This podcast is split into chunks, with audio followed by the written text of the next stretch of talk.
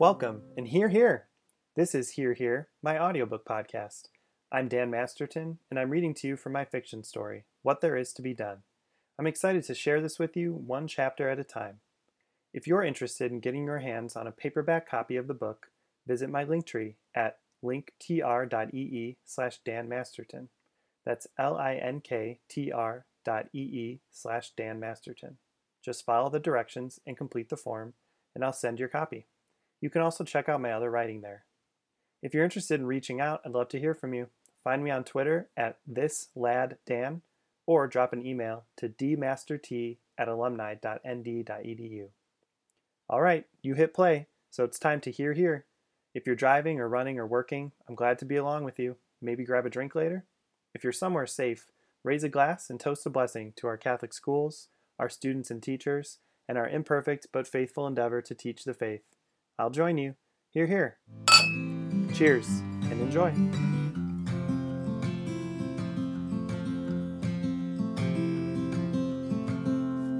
Some people meet the love of their life in high school. Others come across their one and only during college. Still others may get set up by a friend who plays matchmaker just right. Teresa's marriage came from none of those paths. She met John at a bar. Teresa would laugh thinking of a couple she knew who met on a dating app. In all their Catholic wholesomeness and guilt, they felt they had to hide this fact from their parents for a while before finally coming clean, years into their relationship. Teresa thought the circumstances of finding her dear John were frankly pretty funny, a bit pitiable, and generally fun to share. She was at a bar with friends. One of her friends noticed a different friend across the bar with a different circle of friends. The two groups combined their hangout, and Teresa met John. After oscillating for a long time between at times feeling snake bitten in romance, and at other times feeling peaceful and relaxed, she liked the feel of her love's backstory organic, casual, maybe a bit lucky. It was the result of a middle ground between pressing to find the love of your life or to otherwise be totally and completely detached and ready for indefinite singleness and celibacy. In her mind, and in the way she shared her simple story, she and John were an example of something more accessible and relatable. John certainly was not a teacher or a minister by trade. Having studied engineering at a big public state school, work was, for John, more than just a way to put food on the table, but not quite a transcendent calling. Raised Catholic and continuing to practice, John certainly had a sense of his life being about more than coding and output productivity. To him, his ability to build programs and applications might not have been some altruistic, self sacrificing service he provided to his brothers and sisters.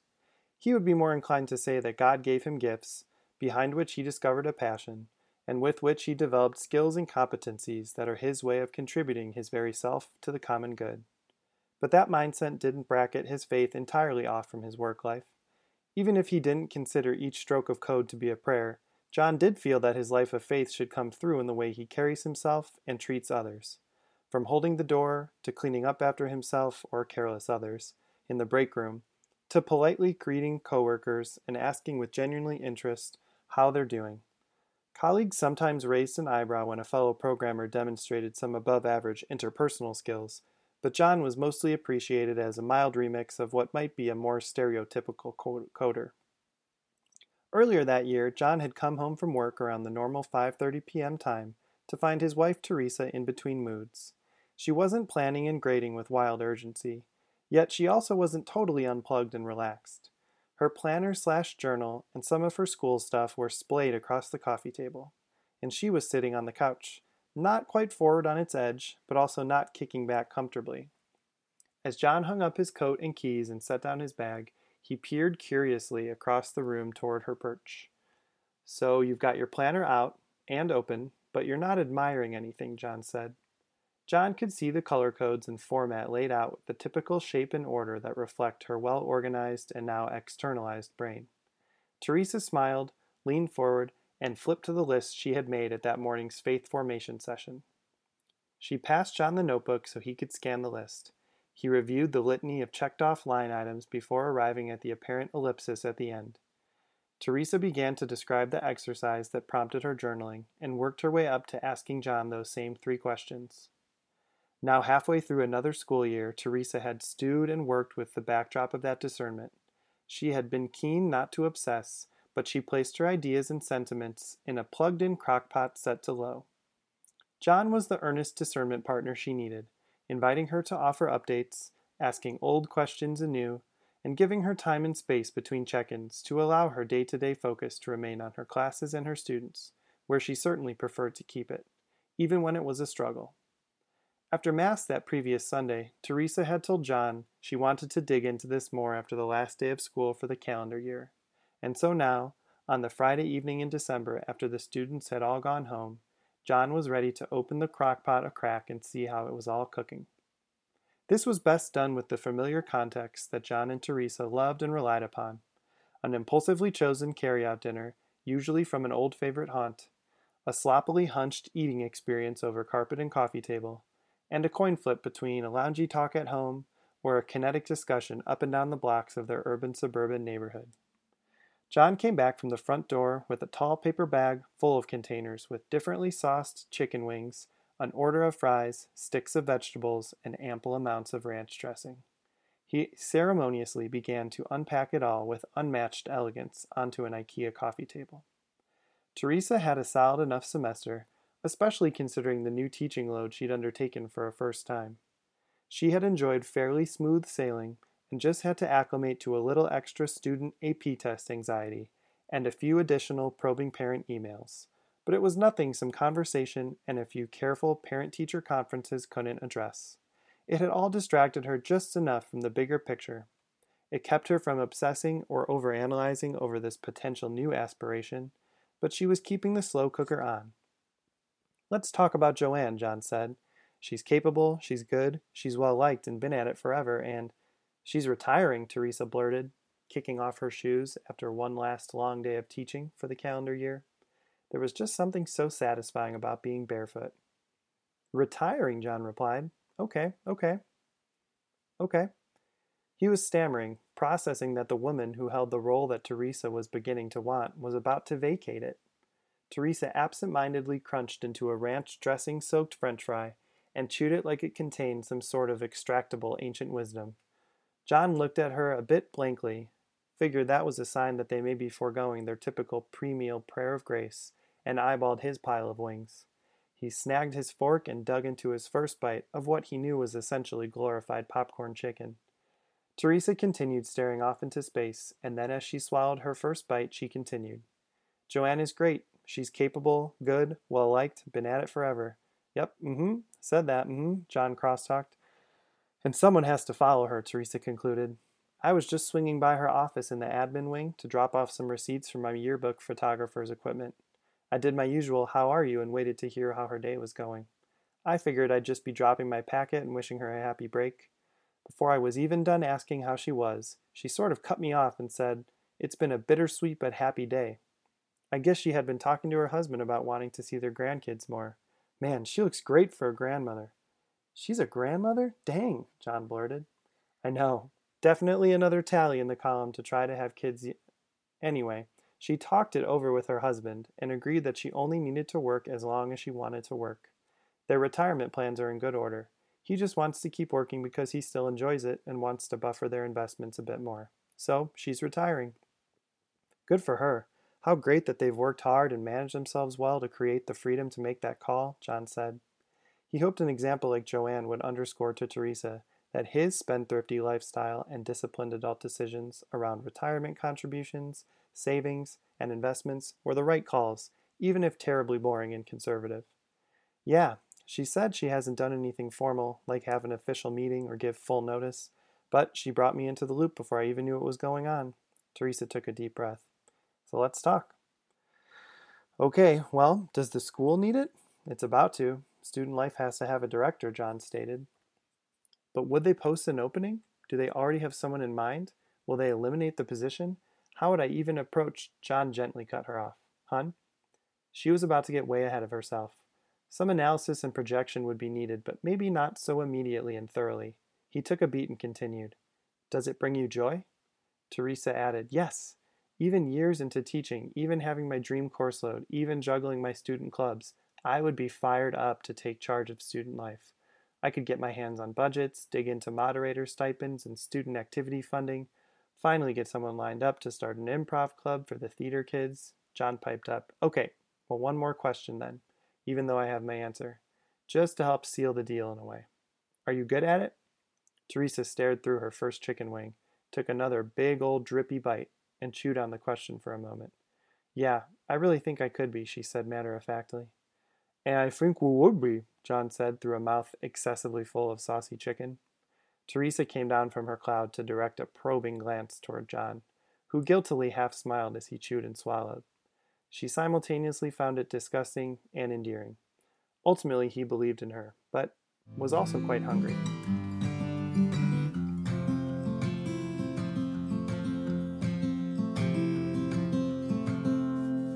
We'll get back to the book shortly, but first, is your last thanks be to God at Mass your loudest one?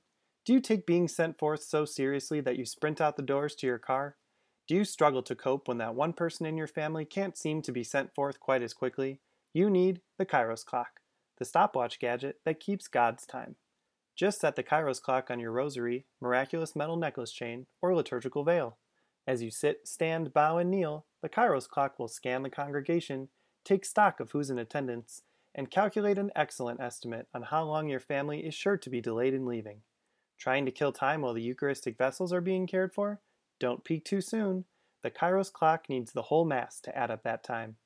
Once you make your final sign of the cross, the Kairos clock will give you a final count and make sure you know just how late you'll be to get your name on the list at your favorite Sunday breakfast spot. The Kairos clock, telling you how many minutes to add to your holy hour.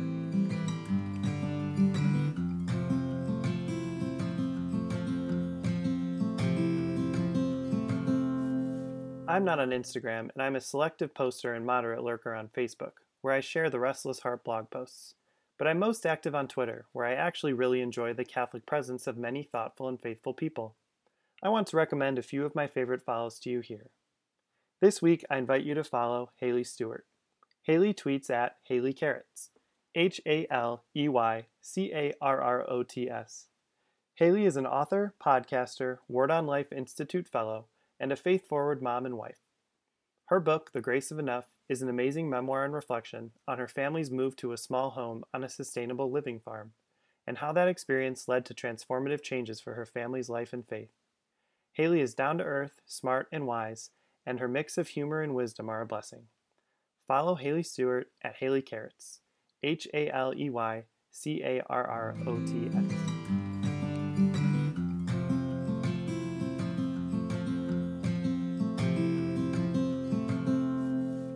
They talked at greater lengths about Teresa's hopes and dreams. She wanted to engage the student council moderators in reforming the system to integrate service and create student houses to build a new vertical for student unity in place of class year rivalries. She wanted to work with the athletic director and the academic bowl moderator, and maybe departmental chair people to devise house competitions around physical challenges as well as more intellectual contests. She wanted to take the temperature of college counseling on what they thought colleges most looked for, whether or not the school offered that well, and to what extent the schools should prioritize those parameters or do their own internal work setting the slate of activity at their school. At that point, Teresa turned off the fire hose of ideas. Her salvo of plans was long enough for John to polish off his wings, so he sunk a fresh stick of carrot into the ranch and went Bugs Bunny on Teresa. Yeah, that's all pretty good, Doc. How about some of the knucklehead stuff? More money to be an admin? Teresa's eyes widened and brightened a smidge. Bigger title, formal affirmation, chance to make a big impact. Teresa's mouth curled into a partial smile as he gently nodded. But it's going to be a bigger time commitment. More weeknights and weekends, more visibility, more plugged in when you come home at night, to emails and texts. Teresa's eyes narrowed as she chewed on this tougher element. I do not love that, she replied, as some of the wind fell out of her sails. At least with teaching, even with APUSH now, I can come home, cut off student emails before dinner, and then choose whether I'm doing grading and planning at home as I relax, or squeeze it into windows of time at school. I like that flow. I like that control. I like those boundaries. She let out a bigger exhale. That would be tricky. Teresa always felt like her teaching load and her proactive personality enabled her to maintain reasonable boundaries and have some control over how to get her work done. If she wanted to get up early and grade in her department office before school, she could. If she wanted to sleep in, she could save some work for downtime in the evening at home. But if she was handling student life for the whole school, there'd be a countless number of things that could creep past her work life boundaries. field trips after hours that go awry, disputes about club activities taking place in the evenings, special school events on the weekends, and on and on. And the idea of that creep, of that stress, of that ubiquity. They had polished off the wings and were just munching on veggies, so Teresa pivoted. Let's go for a walk, John. John knew the look, knew the feel. He'd walked with Teresa closely enough for long enough to know the time for a change of pace, change of mode. It wasn't that she wanted to stop talking at all. It's that she needed to take a moment to slow down her brain, reground her emotions, and ease back into a good conversation. Teresa knew it, John knew it. On their shoes, gloves, and coats went. With scarves and hats to top it off, they walked out the door into the cool December air.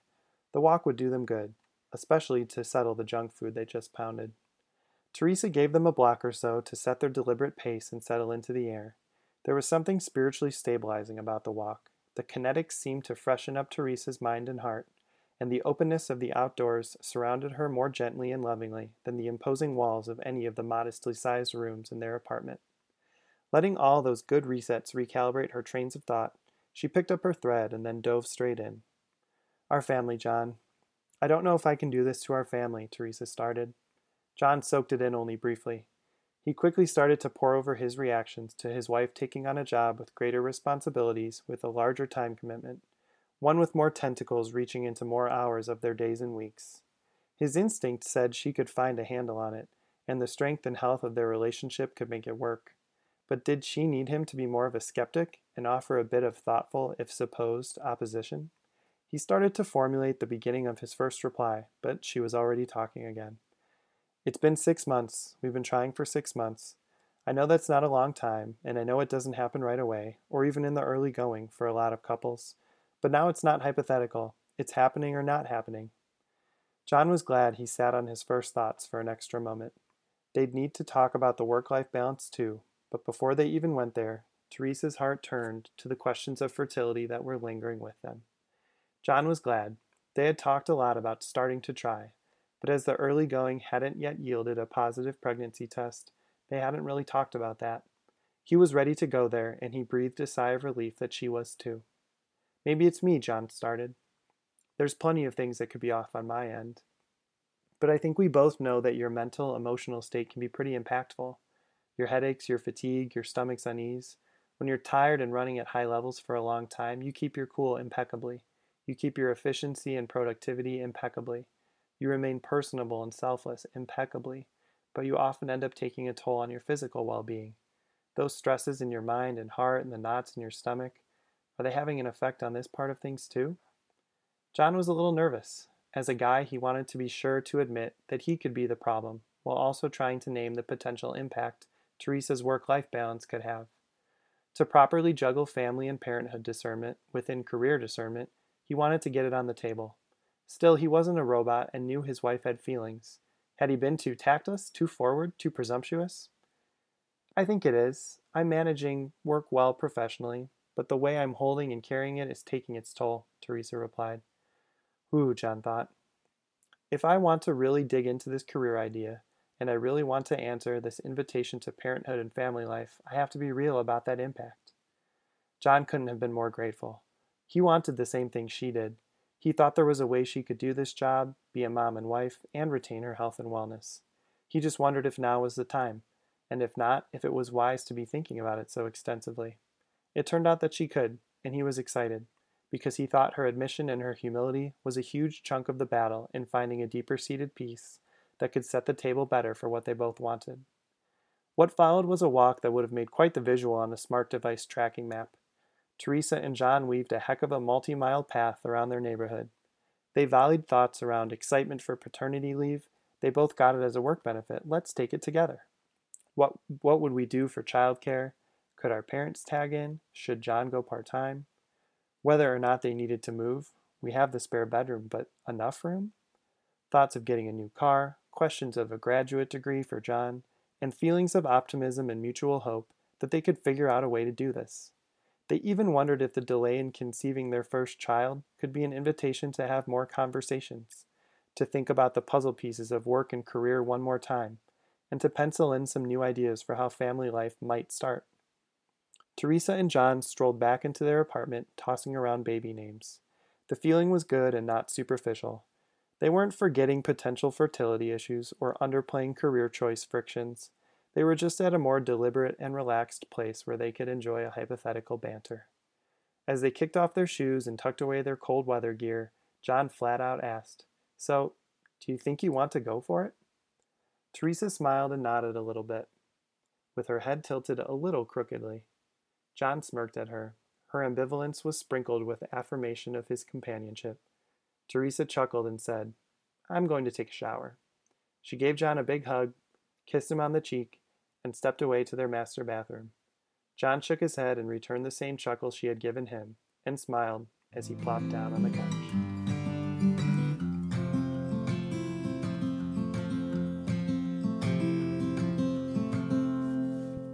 Well, that's all for this week. Remember, if you want to grab a paperback copy of the book, visit my link tree at linktr.ee slash danmasterton. That's L-I-N-K-T-R dot E-E slash danmasterton. Just follow the directions and complete the form, and I'll send your copy. You can also check out my other writing there. Finally, thank you for listening. May God bless you and all our Catholic school communities. And to you and your prayers and toasts, hear, hear.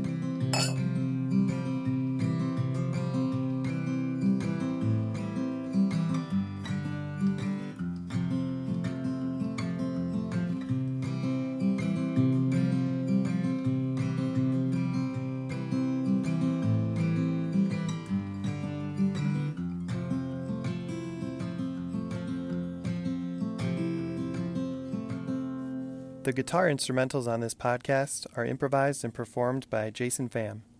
This book and podcast are copyright Dan Masterton 2021, all rights reserved.